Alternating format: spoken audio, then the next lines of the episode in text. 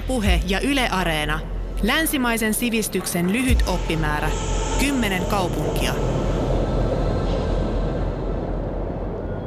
Ö, ensimmäinen, ihan ensimmäinen vierailu oli varmaan sellainen, että mä olin vaihto-oppilaana Göteborgissa ja me lähdettiin mun ystävän kanssa sitten tapaamaan meidän kaveria Tanskaan, Köppenhaminaan. Ja tämä on ehkä ihan tämmöinen aika tyypillinen kokemus, mutta oltiin saatu osoite Gammel Kongvai, jonne meidän täytyy suunnistaa.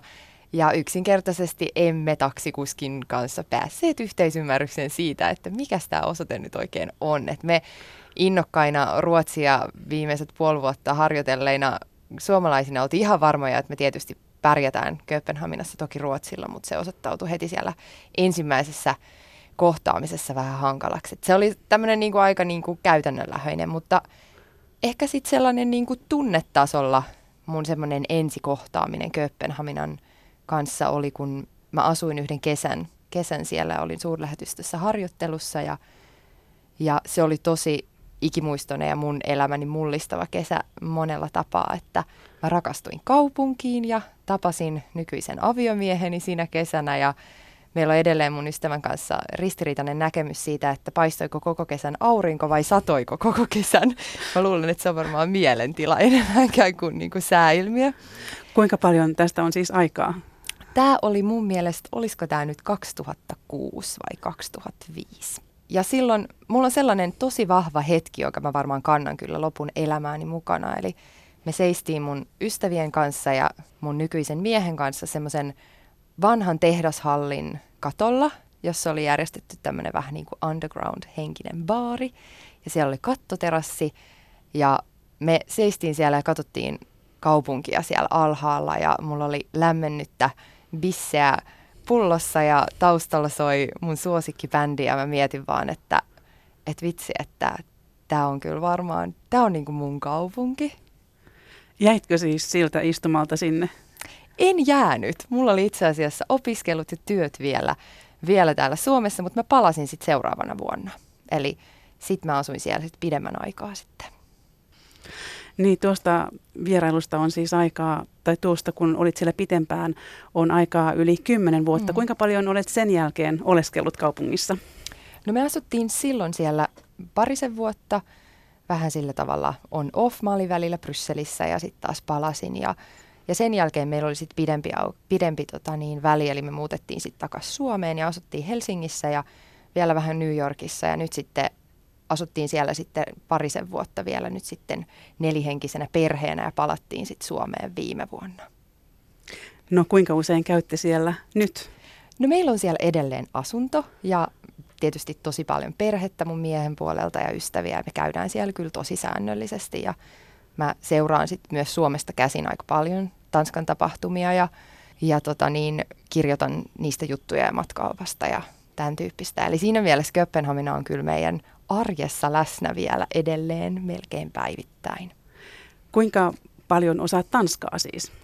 No mä puhun kyllä ihan sujuvaa tanskaa jo nykyään. Että siitä ensivisiitistä tosiaan niin kuin kehitys on ollut, toki onhan tässä vuosiakin kulunut, mutta kehitys on ollut, ollut onneksi aika nousujohteista. Että me puhutaan mun miehen kanssa tanskaa ja pärjään kyllä, olen työskennellytkin tanskaksi. Entä jos sinne menee ja puhuu ruotsia? He ilmeisesti, tanskalaiset ilmeisesti ymmärtävät, mutta itse on varmaan vähän vaikea ymmärtää tanskaa. No itse asiassa tämähän on semmoinen hauska ö, illuusio Pohjoismaissa, että skandinaavista siellä kieliä puhuvat ymmärtävät toisiaan, ja tämähän ei aina ihan kyllä ole ihan totta. Ja mä oon työskennellyt sitten työurallanikin myös pohjoismaisessa yhteistyössä ja havainnutkin sen aina välillä aika yllättäväksi, että kuinka, kuinka paljon niitä väärinymmärryksiäkin voi kuitenkin sitten olla. Että kyllä osa osa, erityisesti ne, jotka on kasvanut niin kuin Kööpenhaminan lähistöllä, niin heillä on ollut TV-kanavia, jotka on ruotsiksi. Mutta sitten taas ihan tuolla niin kuin Jyllannissa, niin on todella paljon ihmisiä, jotka sitten taas puhuu paremmin saksaa. Ja, ja kyllä mäkin omasta ystäväpiiristä tiedän niin kuin lukuisia tanskalaisia, joiden ruotsin kielin taito on itse asiassa ei ihan kauhean hyvä. Joten mä sanoisin, että pärjää, mutta voi olla, että kun saa vastauksen, niin se voi olla hankala vastaanottaa ja aina ei voi olla ihan varmaa, että onko vastaanottaja myöskään ymmärtänyt, että se vähän, se riippuu ihmisestä.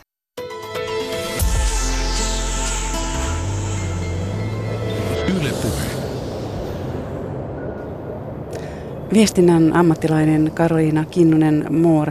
Me puhutaan Kööpenhaminasta, jossa olet asunut viitisen vuotta. Kuinka kauan meren suolaamalla Sjellannin suorannalla, jossa nykyinen Kööpenhamina sijaitsee, on oikein asuttu? Kööpenhamina oli semmoinen aika pieni ja vähäpätöinen kalastajakylä, eli ei mitään, mitä nykyään Kööpenhamina on. Että sitten siinä niin kuin 1100-luvulla piispa Absalon linnoitti kaupungin – ja se silloin oli semmoinen sanotaan merkittävä askel kohti sitä kaupunkikehitystä ja lisäsi ensinnäkin kaupungin väkilukua sekä sitten vetovoimaisuutta. Ja Kööpenhaminasta on nimenomaan kehittynyt kaupunki sit vuosien saatossa nimenomaan sen niin kuin sijaitinsa vuoksi. Ja se niin kuin sataman läsnäolo ja kaupan, kaupan vilkastuminen on niin kuin kasvattanut Kööpenhaminan merkitystä ihan niin kuin Pohjois-Euroopassa ja Euroopassa ylipäätänsä. Mistä kaupunki on muuten saanut nimensä?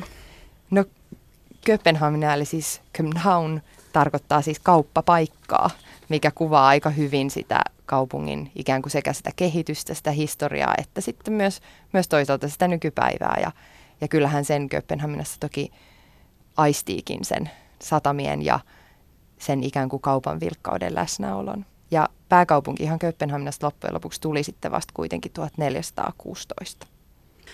Ja 1500 1600-luvuilla hallinnut kuningas Kristian neljäs vaikutti paljon Kööpenhaminan kehitykseen, eikö totta? Joo, kyllä. Itse asiassa hän on hyvinkin paljon vaikuttanut siihen, miltä Kööpenhamina näyttää myös tänään. Eli hänen mielestään Kööpenhamina ei silloin kaupunkina ollut ollenkaan riittävän loistokas ja arvokas ja toimelias silloin, kun hän aloitti kuninkaana 1596. Ja hän halusi nimenomaan käynnistää tämmöisen niin kuin kasvojen kohotuksen koko kaupungille – ja hän laajensi tämmöisen pienen alueen, kaupunki oli levittäytynyt aika pienelle alueelle, niin hän laajensi sen selkeästi suuremmaksi ja rakennutti sitten sellaisia hänen kuninkaallisuutensa arvolle sopivia mahtipontisia rakennuksia.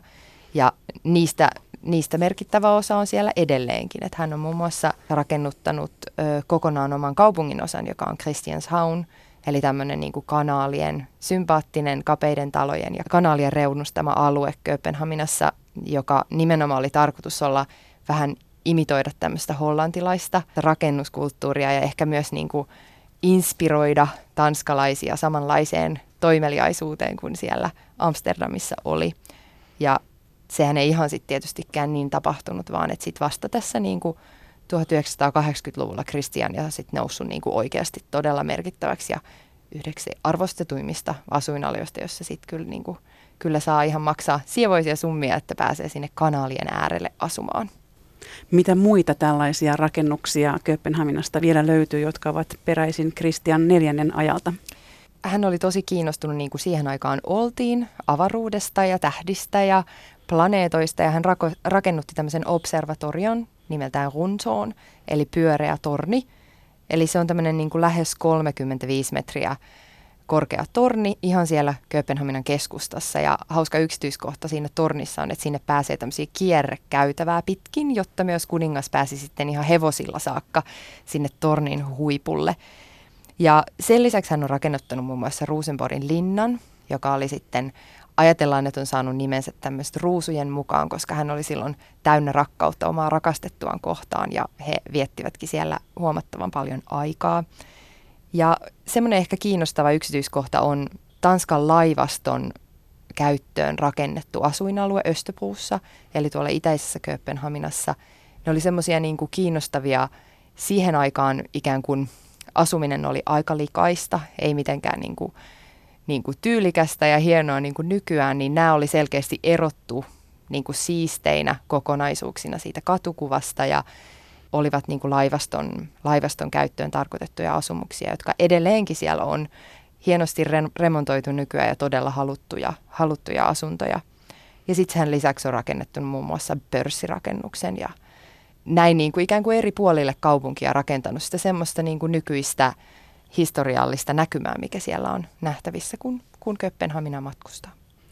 No jos sitten hypätään 1900-luvulle ja puhutaan Kristianian vapaakaupungista, kuinka se syntyi? Joo, Kristianian vapaakaupunki perustettiin vuonna 1971 ja se on sillä tavalla kiinnostava alku, että sehän oli semmoinen armeijan hylätty, tyhjillä oleva kasarmi ja sitten ikään kuin Christianshaunin ne paikalliset ihmiset siellä oli tehnyt sitten tämmöisen suojaavaan, kasarmeja suojaavaan aitaan reijän ja halunnut ottaa sen alueen ikään kuin lasten leikkipuistoksi. Eli ottaa sen niin kuin upean, sehän on mielettömän valtava luonnonkaunis alue, niin ottaa sen niin kuin parempaan käyttöön, että se ei vaan tyhjillään aidattuna. Ja siitä sitten lähti ikään kuin se vapaakaupungin kehitys.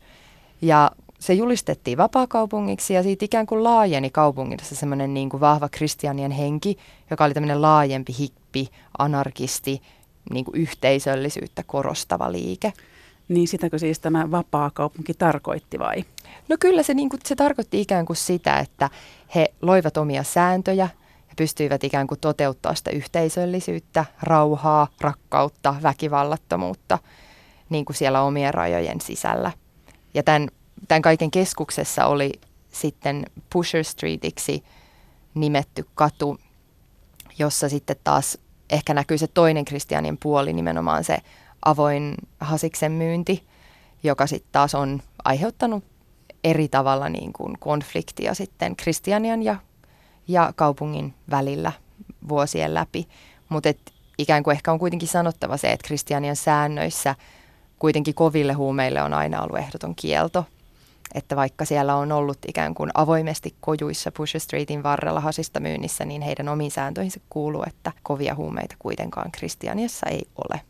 Mikä Kristianian tilanne on tänä päivänä? No, Kristianien tilanne on elänyt kaikkien näiden vuosien varrella tosi paljon. Ja se on tosi paljon riippunut siitä, mikä hallitus muun muassa on vallassa ja minkälainen, minkälaisia vaalilupauksia on tehty ja kuinka konservatiivisia arvoja kannatetaan. Että aika myrskyisiä aikojakin kristianien osalta on, on eletty, mutta tällä hetkellä tilanne on itse asiassa aika stabiili, koska vuonna 2011 vapaakaupungin tulevaisuus turvattiin ja sitten perustettiin tämmöinen Foundation Freetown Christiania, joka omistaa ikään kuin ison osan siitä alueesta lukunottamatta niitä armeijan kasarmeja, jotka on, jotka on suojeltuja. Ja se on ehdottomasti semmoinen niin kulttuurin keskus. Et siellä on paljon ravintoloita, kahviloita, siellä järjestetään tapahtumia, siellä on galler- gallerioita ja se on yksi ehdottomasti Tanskan suurimmista turismin vetonauloista myös. Ja siellä asuu edelleen tosi paljon ihmisiä. Mä sanoisin, että olisiko tuhat ihmistä noin asuu edelleen Kristianiassa ja osa heistä on niitä, jotka ovat silloin aikana olleet perustamassa vapaakaupunkia ja asumukset, joita siellä näkee, on kyllä todella persoonallisia. Että siellä on taiteilijoita paljon, paljon arkkitehtejä, jotka on sitten itse saaneet toteuttaa sellaisen niin kuin unelmien asumuksensa. Ja se on kyllä ehdottomasti se, niin kuin ainakin omasta mielestäni, se Kristian kiinnostavin puoli, koska siinä näkyy parhaalla tavalla se ikään kuin se historia, miten se vapaakaupunki on syntynyt ja toisaalta myös ne arvot, mille se perustuu. Kuinka paljon asunnot siellä maksavat tänä päivänä? Ovatko ne nousseet pilviin, kuten muualla Kööpenhaminassa? No itse asiassa Kristianiaan ei noin vain mennä. että et Kristianiaan voi ihan kyllä kymmeniä vuosiakin jonottaa, että vaikka haluaisi sinne asumaan. Ja ainakin ennen on ollut niin, että siinä on sellainen asukasraati, joka valitsee asukkaat, että, että ikään kuin raha ei ratkaise Kristianiassa asumista, vaan, vaan muut asiat sitten. Entä se silta eli Bruun, joka yhdistää Tanskan ja Ruotsin? Kööpenhaminasta pääsee Malmöhön runsaassa puolessa tunnissa. Monelle tulee varmasti ensimmäisenä mieleen ruotsalais-tanskalainen rikossarja, mutta mitä se merkitsee kaupungille? No kyllä se merkitsee tosi paljon. Että kyllähän se on tuonut niin kuin Ruotsin ja Tanskan lähemmäs. Kööpenhaminan ja Malmö on sitonut niin kuin selkeästi tällä vinoköysisillalla toisiinsa. Ja kyllä, sen, kyllä se niin kuin näkyy ihan konkreettisesti arjessa. Että itse ainakin, kun tämä silta avattiin vuonna 2000, niin kyllähän se näkyy myös niin kuin ruotsinkielisen, erityisesti palveluammateissa olevien ihmisten määränä. Ja se työpaikkaliikenne siinä niin kuin Malmöön ja Kööpenhaminan välillä on kyllä tosi vilkasta. Et mä uskon, että sillä se on vahvistanut sitä yhteistyötä merkittävästi. Tokihan sitten niin kuin eri valuutta asettaa jonkin tyyppisiä haasteita siihen niin kuin ihan arkeen, mutta, tota, mutta joo, ehdottomasti silta yhdistää ihan fyysisesti, mutta varmaan myös henkisesti.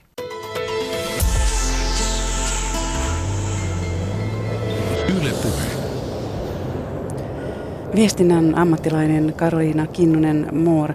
Me puhutaan Kööpenhaminasta, jossa olet asunut viitisen vuotta. Milloin oli kaupungin kulta-aika? Onko se nyt kenties? Mä mietin, tota, että voisiko kaupungin kulta-aika olla varmaan, mä luulen, että kaupungin kulta-aika tietyllä tavalla on siinä vaiheessa, kun sana hykke on lyönyt läpi kansainvälisesti ja kaikki on ikään kuin sitä mieltä, että tanskalaiset ovat keksineet viihtyisyyden. Eli milloin tämä tapahtui? No tämähän tässä 2000-luvulla ikään kuin hykkesana on lyönyt läpi ja varsinkin tässä 2010-luvulla tuntuu, että hykkeä käsitteleviä kirjoja ja oppaita ja ohjeita siihen, miten luot oman elämäsi hykkeä, löytyy joka puolelta maailmaa eri kielillä käännettynä, niin mä uskoisin, että semmoinen niin kööpenhamilainen viihtyminen, ehkä semmoinen niin esteettisyys, niin on tietyllä tavalla elää kulta-aikaansa, kun sitä pystytään markkinoina täysin tanskalaisena omaisuutena eri puolille maailmaa. Kuinka itse koet tämän hyggen? Osaatko elää sen mukaan? Joo, totta kai. Mehän aina kotona syödään valkoiselta pöytäliinalta kynttilän valossa, erityisesti lapset sotkematta. Tota, kyllä mä luulen, että meidän elämässä sit kuitenkin on ripaus sitä hykkää ihan mun tanskalaisen miehen verenperintönä. Ja, ja vaikka mä nyt tietysti, tietyllä tavalla sanoinkin vähän ehkä tälleen sarkastisesti tästä hyken maailmanvallatuksesta, niin kyllähän siinä ehdottomasti on myös perää että kyllä Kööpenhaminassa ikään kuin tuntee sen, että viihtyvyydellä, sillä miltä asiat näyttää, miten ne esitellään, miten me laitetaan esille, miten tervehditään, miten katetaan pöytä, niin niillä asioilla on tosi paljon merkitystä, että niille, niitä arvostetaan selkeästi poikkeuksellisen paljon ja ajatellaan sen tuovan vahvaa viihtyvyyttä ja tunnelmaa, joka tietysti missä tahansa vuorovaikutuksessa on kuitenkin siinä viihtyvyyden ytimessä. Mutta kyllä tässäkin voi mennä liiallisuuksiin. No, yhdysvaltalainen tulevaisuuden tutkija Alex Steffen on ylistänyt Kööpenhaminaa siitä, että siellä kadut ovat pyöräilijöitä ja kävelijöitä varten. Kuinka tämän koet? Se on varmaan juuri näin.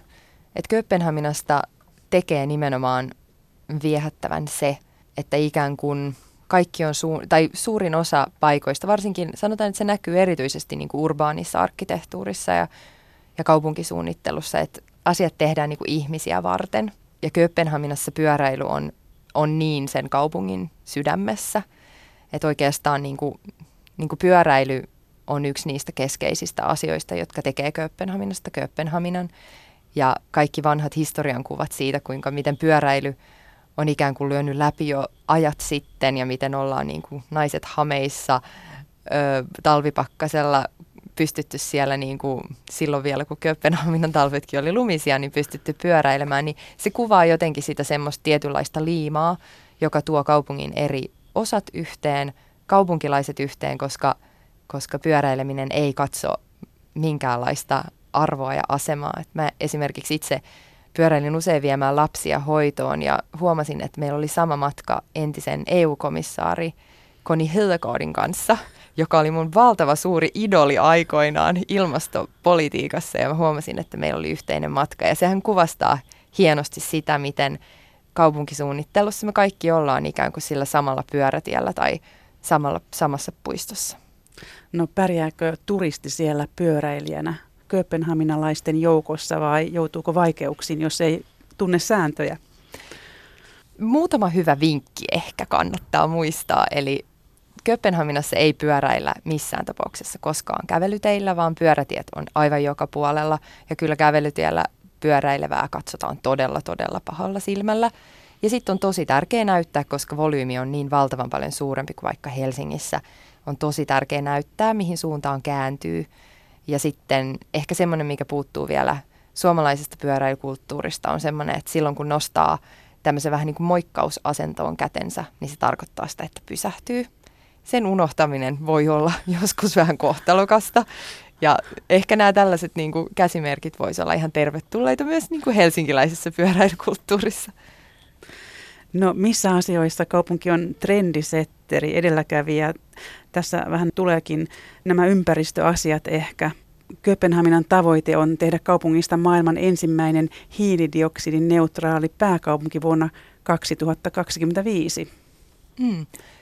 Kyllä tämmöinen niin kuin kestävä kehitys, ympäristökysymykset, ilmastopolitiikka on tietysti ihan sieltä Kööpenhaminan ilmastokokous 2009 saakka ollut ihan selvästi niin kuin kaupungissa keskiössä ja tässä vuosien varrella myös on sattu todella paha merkittävä rankkasade Kööpenhaminassa, joka aidosti pakotti kaupungin myös suunnittelemaan sitä, että miten ilmastonmuutoksen seurauksiin varaudutaan ja minkälainen sopeutumissuunnitelma ihan käytännössä tehdään. Että kyllähän, kaupung- kyllähän Kööpenhamina näissä asioissa on edelläkävijä.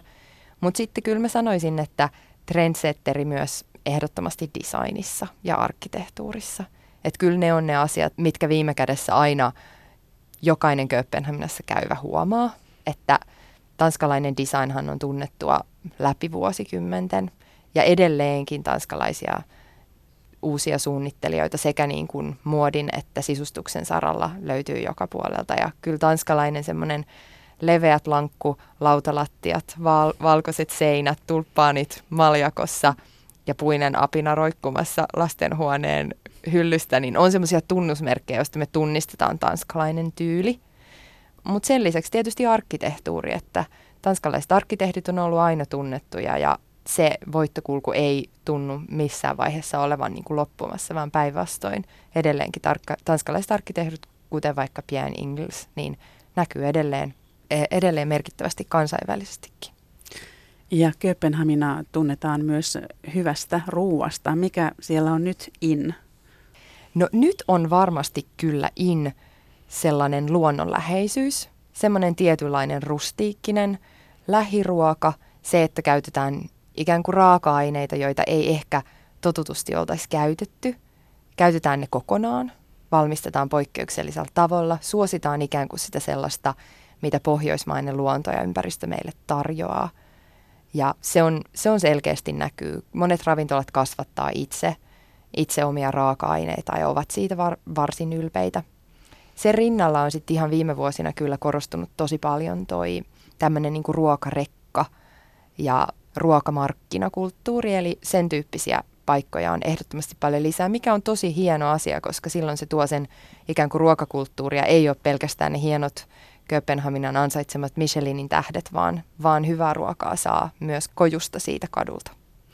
Niin vuonna 2010 kööpenhaminalainen ravintola Noma valittiin maailman parhaaksi ravintolaksi.